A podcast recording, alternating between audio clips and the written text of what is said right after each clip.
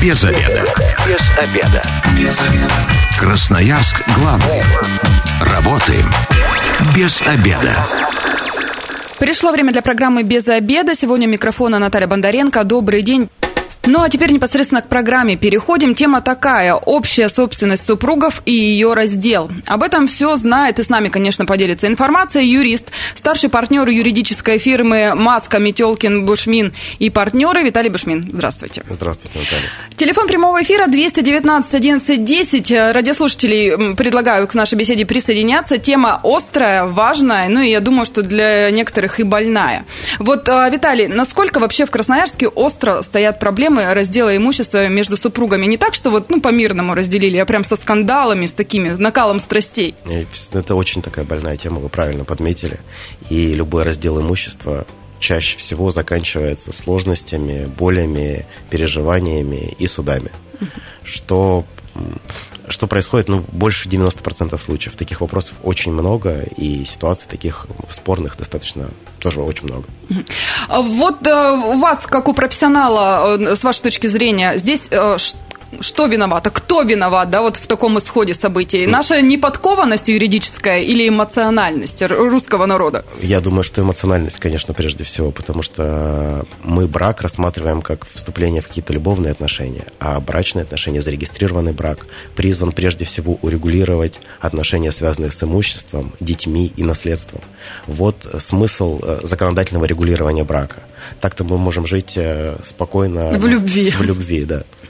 То есть, получается, это вот э, наша э, такая эмоциональность и попытка все, полное доверие, вот эта любовь, да, безграничная, которая никогда не кончится, и умерли в один день. Вот живем по такому принципу, а потом страдаем, получается. Да, в иностранных юрисдикциях, прежде чем вступать в брак, как правило, регулируются отношения, связанные с имуществом, кому что достанется при разделе, как они будут делить имущество в период брака и так далее, и так далее. Этому уделяется большое внимание при заключении брачного союза. А у нас мы об этом не думаем никогда. А у нас наоборот, если скажешь еще про какой-то брачный контракт, ты еще и получишь за то, что ах, не любишь, не доверяешь, все, свадьбы не будет. Это рас... точно, это точно.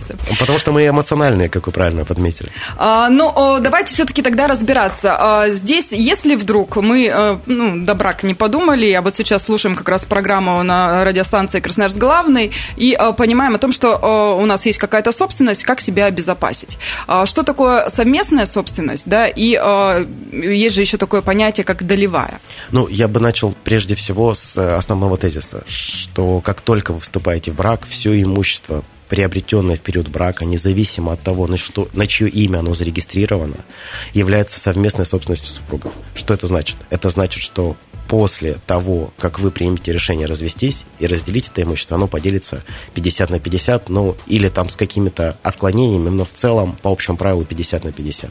То есть вступили в брак, все, что заработали, делится 50 на 50 при разделе.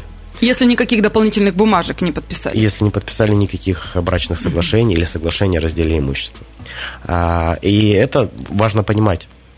Есть, безусловно, исключения. И исключение – это когда вы получили имущество в дар, в наследство. Оно будет вашим личным. Но по общему правилу оно будет совместным и делиться пополам. Ну, есть такая практика, когда люди покупают, находясь в браке, покупают имущество, покупают его в долях. По большому счету, ну, и оформляют одна вторая мужу, одна вторая второму супругу. Mm-hmm. И, как правило, это значение глобально никакого не имеет. Независимо от того, как я сказал, на, на чье имя это оформлено, оно будет делиться в, примерно в той же самой пропорции. То есть тут тоже смысла не, нет какие-то доли выделять, все равно будет пополам. Да, да, именно mm-hmm. так. Ну, можно попробовать, конечно, это, но это обязательно нужно отрегулировать соглашением о разделе. Распределение долей иным образом, чем 50 на 50. У меня еще такой вопрос. Бывает же такое, что вот, э, не знаю, нам жена или муж пришел с чемоданом уже в квартиру, который был, потом в ней делал ремонт и так далее и тому подобное. Эта квартира тоже будет делиться потом 50 на 50 при разводе? Если он какие-то вложения да, сделал. Да, да.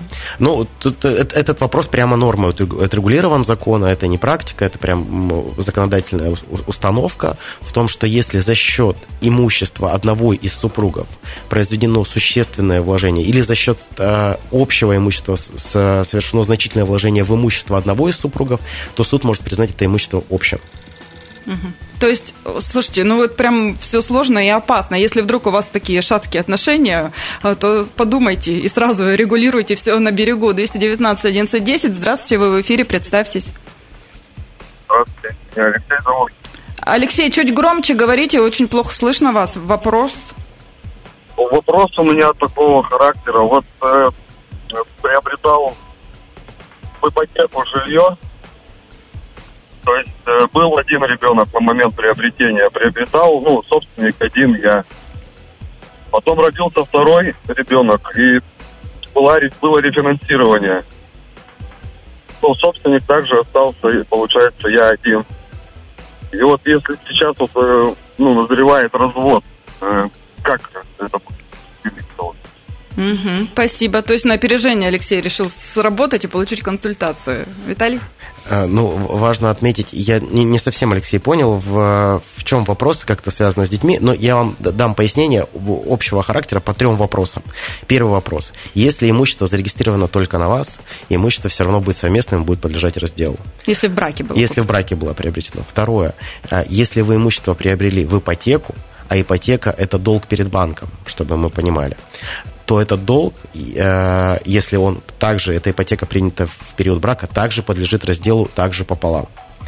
И третье важное пояснение, что должны мы понимать, что количество, если это имущество не приобретено за счет материнского капитала, наличие детей у, в данном случае, рожденных в браке, существенным образом не сильно влияет на распределение, на раздел этого имущества. То есть существует норма закона, которая говорит о том, что в исключительных случаях суд может при разделе отступить от равенства долей в интересах несовершеннолетних детей. Но это случай, как правило, когда есть одна квартира, в ней две комнаты, одна чуть поменьше, вторая чуть побольше, и дети остаются с родителями, с мамой, например, mm-hmm. и тогда суд может определить, что а, Комната большая чуть комната чуть побольше, она отходит... Э, вот об этом говорит эта норма. Но само по себе наличие детей, которые остаются с одним из супругов, никак на раздел имущества существенно не влияет. Это важно понимать. Алексей, надеюсь, мы вам все разъяснили. 219 11 10. Если есть вопросы у других радиослушателей, дозванивайтесь и э, задавайте их в прямом эфире. То есть, получается, если э, вдруг поделят ну, вот, имущество, то и, получается, за ипотеку тоже тогда придется вместе платить. Все верно. То есть поделят и платежи по ипотеке ипотеки. Так Все что... Верно. Ну, тут множество может быть вариантов. Когда квартира и долг остается у одного из супругов. Когда они делят ее пополам и долг пополам. И ну, масса может быть вариантов.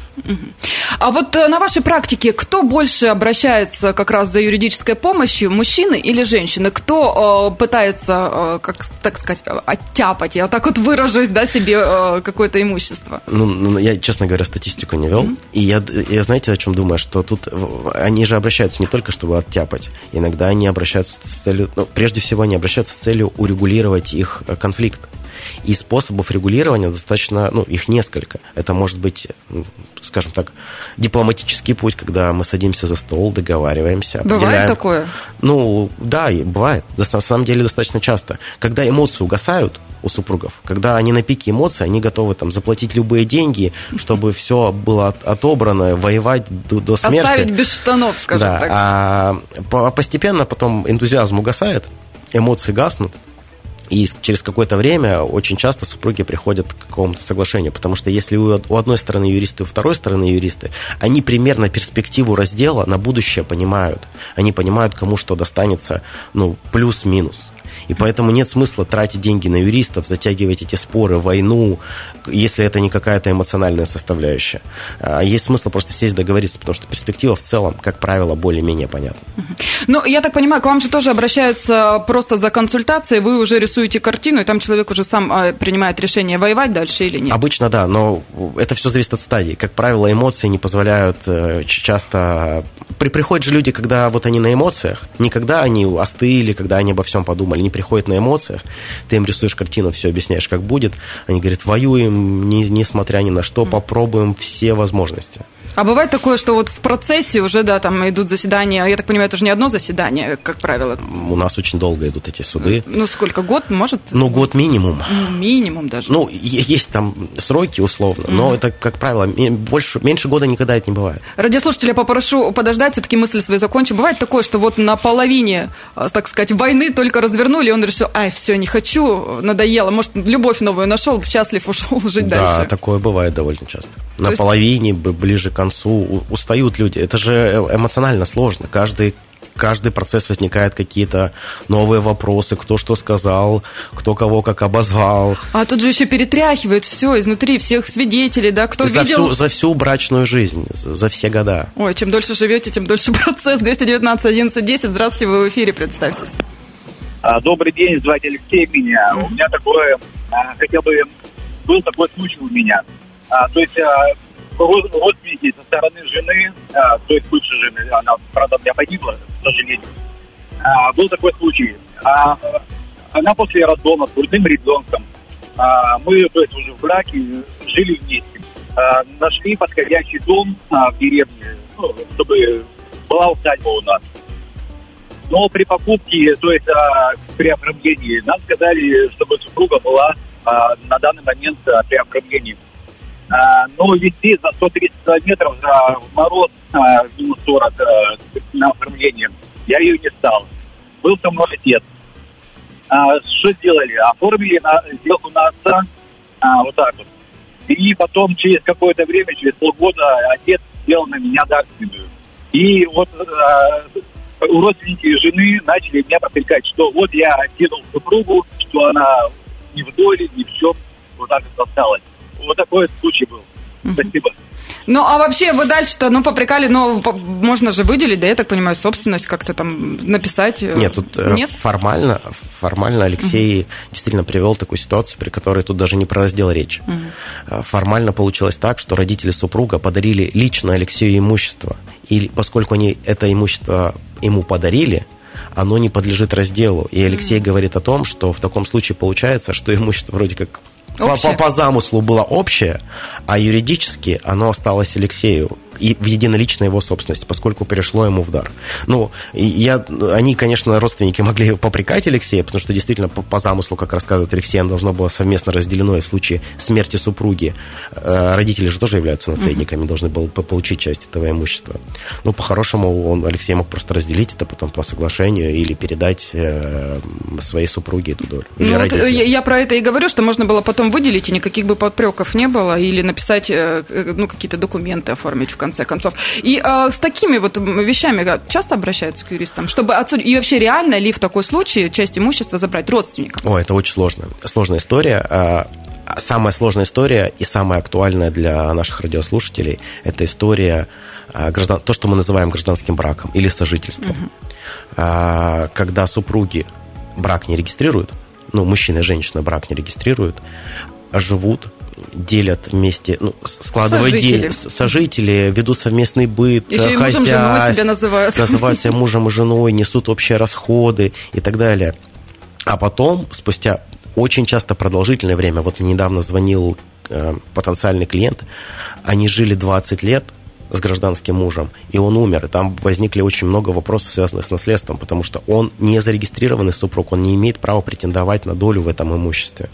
И таких споров очень много. И самый конфликтный вопрос начинается, когда мы пять лет жили вместе, деньги, значит, складывали вместе в кубышку, а, а потом оказалось, что все деньги у одного, ну, а, все деньги у одного супруга, а во второго ничего не досталось. Вот история тоже реальная. Мне обращался человек, История была такая. А, значит, жили эм, парень с девушкой на зарплату супруги, а зарплату мужа складывали на счет мужа. А поскольку брак-то не зарегистрированный, спустя лет оказалось, что накопления все общие на счете мужа, и они официально разделу не подлежат, потому что их брак не зарегистрирован, а эти деньги никак не разделены. И получается, что девушка на зарплату, которой жили все это время, оказалась в такой странной ситуации, при которой деньги вроде есть, но они ей не принадлежат. И тут тоже доказать практически нереально. Ну, тут можно доказывать, ну, а что доказывать э, в данном случае? Она своими деньгами, своей зарплатой распоряжалась так, как ей хотелось. Тратила на, на своего мужчину эту зарплату. Хочется так верить в порядочность людей, да, но, к сожалению, вот такие бывают и моменты. Красноярск главный. Консультации по любым вопросам. Бесплатно. Без заведа. Возвращаемся в студию программы «Без обеда». Напоминаю, что сегодня у микрофона Наталья Бондаренко. Вместе со мной юрист, старший партнер юридической фирмы «Маска», Метелкин, Бушмин и партнеры Виталий Бушмин. Здравствуйте еще раз. Здравствуйте. И мы сегодня обсуждаем такую острую, порой, вот, не знаю, мне вот обидную тему, которая прям трогает и возмущает общая собственность супругов и ее раздел. Особенно возмущает тот момент, когда приходит время раздела. А, в первой части мы уже поговорили о том, что очень много таких а, дел в Красноярске, которые доходят до суда. И э, ну, все в основном связаны, конечно, со скандалами. Спокойно, все мирно верно, не решаются такие вопросы. И выход только один – заранее продумывать, э, несмотря там, на какие-то наши, возможно, внутренние сопротивления эмоциональные. Все-таки это брачный договор да, и соглашение. Все верно. Потом просто будет менее больно. И уже четко будешь понимать, что ты остался с чем-то и не потеряешь свое имущество. 219 1110, телефон прямого эфира. Если есть вопросы, хотите получить консультацию, дозванивайтесь, э, на все ответим в прямом эфире. Но мы уже поговорили о том, что и совместное наше имущество... Машины делят вообще? Ну, квартиры это понятно, а машины? И машины делят. Да, я скажу вам больше, даже бытовую технику делят, которая дома Вилки, стоит. ложки до этого Вилки, доходит. ложки делят. Все, что все, что приобретено в браке, делят. Есть просто перечень имущества, который не подлежит разделу. Это э, там, средства личной гигиены, то, что использует каждый, а все остальное можно делить. Драгоценности, дорогие украшения э, делят абсолютно все. Угу. Просто это очень сложно и, и очень муторно как бы определить, доказать, есть это, нет этого, когда это куплено, за сколько, сколько это стоит сейчас кому что достанется. А, ну, а еще же э, долги тоже можно делить. Вот пример. Э, могу, муж брал кредиты на игру на азартные игры, и при разводе жена тоже будет обязана эти кредиты гасить? Ой, расскажу. Это тоже очень сложная и интересная история. Не только на азартные игры. Например, тратил, э, был алкоголиком или наркоманом. Тратил эти деньги вот на, на, на вот эти средства.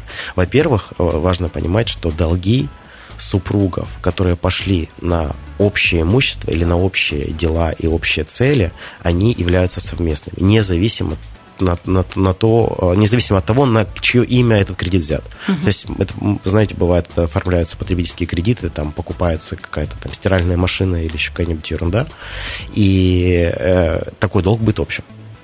Но если эти долги э, приобретены, ну, были потрачены не на нужды семьи, то суд может признать эти долги именно долгом супруга. Именным, скажем так. Да, именным. Есть еще важный момент что если один супруг вел себя так, как вот мы представили, тратил на азартные игры, на наркотики, то суд может отойти от равенства долей при разделе имущества mm-hmm. и определить, что тому супругу, который вот вел себя хорошо, ему достанется большая доля имущества, нежели тому супругу, который вел себя неподобающим образом. Здорово, что хоть здесь справедливость есть. 219 11 Здравствуйте, вы в эфире, представьтесь. Здравствуйте, Алена. Угу. У вас вопрос? Да, вопрос. Угу. Слушаем. Э, вопрос такого плана. Сейчас э, многие вступают в отношения уже как бы вполне в осознанном возрасте, да, с уже нажитым имуществом и всем остальным. И как бы вопрос такого плана. Вот девушка, у нее есть имущество, э, детей нет, в совместном браке пока тоже нет, и вот мужчина, у которого имущества нет, но есть ребенок.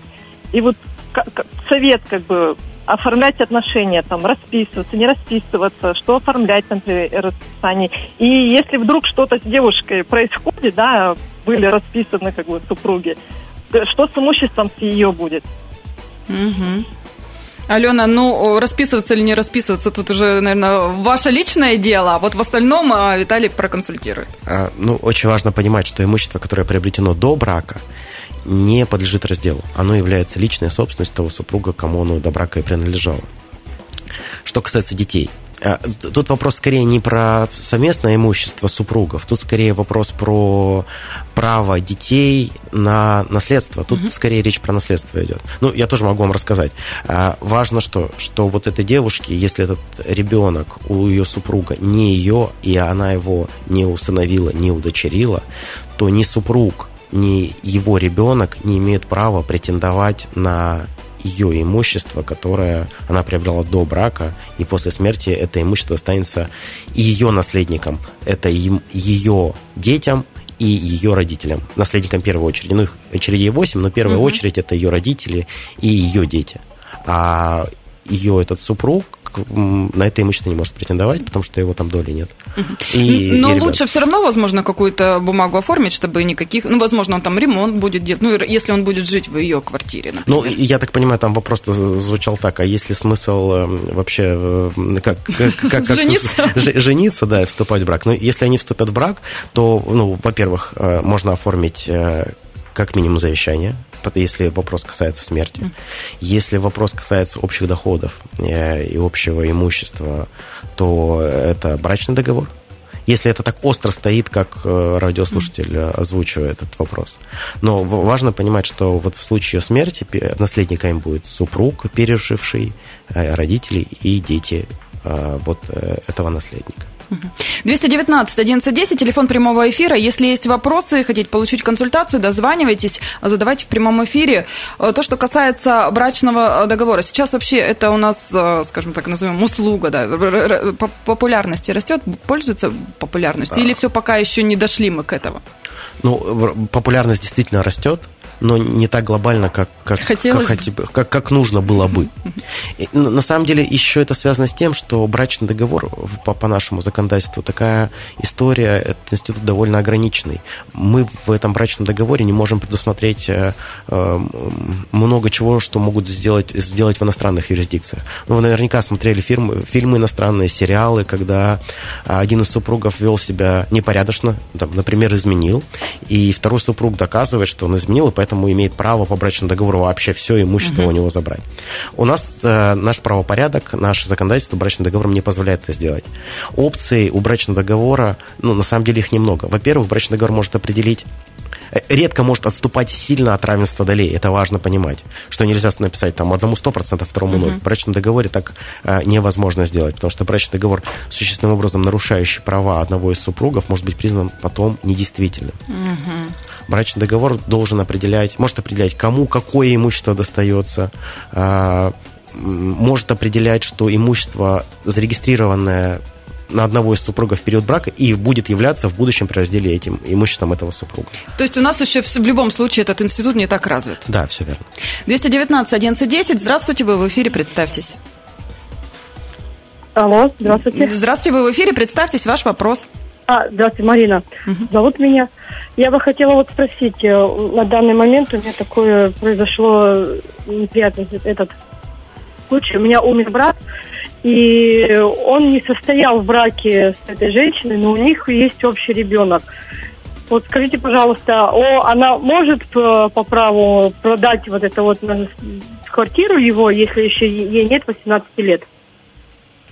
Э, Ребенок продать или же Да. ребенок? Не-не-не, мать, мать ребенка. А ребенку нет 18. Нету, нету. А, М- Марина, можно еще один вопрос? Вот э, ваш брат эту квартиру приобрел в период брака. Э, Как тут получается? Э, Мы отцовскую э, родительскую квартиру продали, и я ему купила. Д- Да, ребенок уже был, да, уже был. Но не, не зарегистрирован.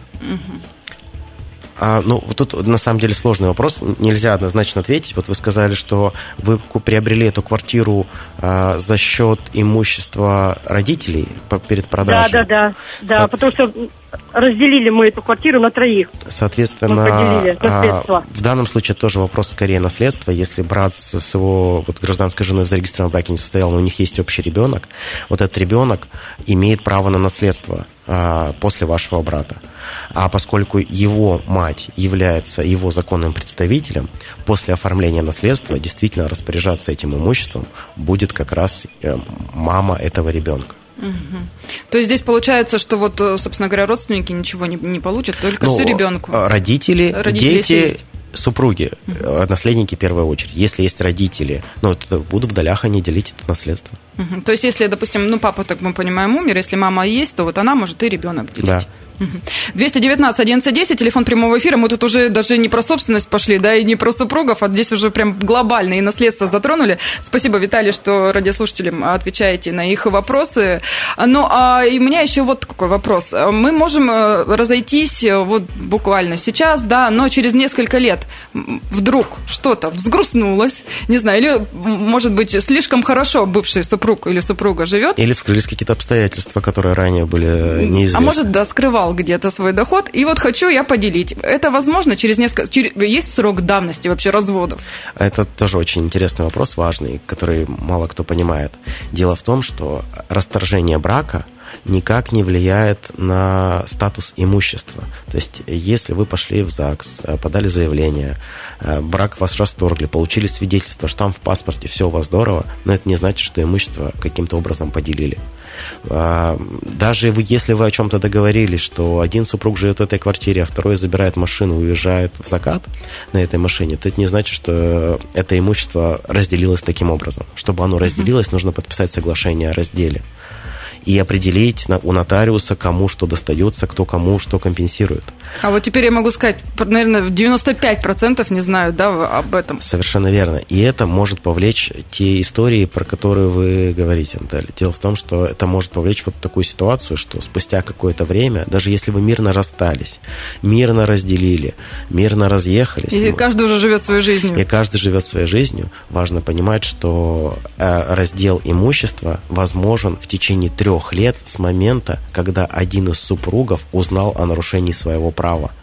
А узнать о нарушении своего права сложно прогнозировать, когда это случится. Поэтому я всем в таком случае советую всегда при расторжении брака, даже если вы мирно расходитесь, отрегулировать, кому что достанется, подписать у нотариуса соглашение обязательно. В противном случае это может возникнуть эти риски, связанные с неожиданным получением СКО заявления о разделе, и в моей практике таких случаев довольно много, через 3 года, через 5, через 7, а очень актуально это становится вот по вопросам, которые звонят наши радиослушатели при наследстве.